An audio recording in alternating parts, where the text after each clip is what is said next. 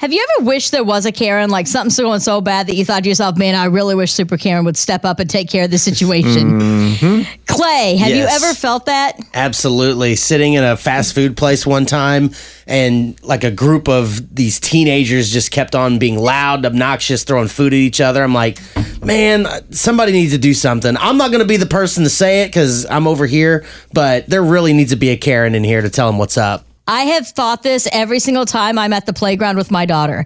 I have wished that one of these moms would start to parent these kids whose parents don't parent them because I don't to be Karen, but I keep looking around for the haircut and I'm like, please be here. I know you're out there somewhere.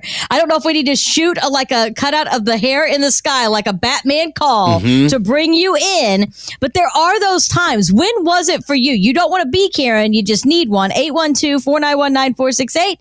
Text us at 82474. It's Hot 96.